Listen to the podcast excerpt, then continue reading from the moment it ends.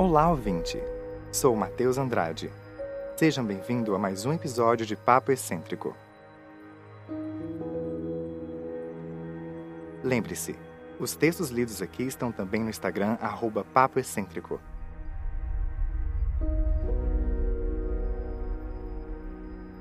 Pegue seu café, suco, chá ou apenas relaxe.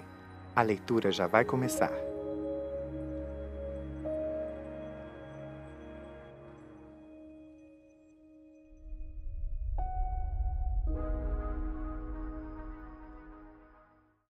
Relógio. Ele passa pelo tempo como se fosse passear no parque, como se tudo fosse fácil e tudo simples. Ele controla o espaço como se molda um jarro de barro. Ele o diverte viajando sobre os ares, encontrando os antigos e os novos, vivendo tudo ao devido tempo. Os números vão e voltam, tudo se encaixa, e depois do tempo, acabar e começar.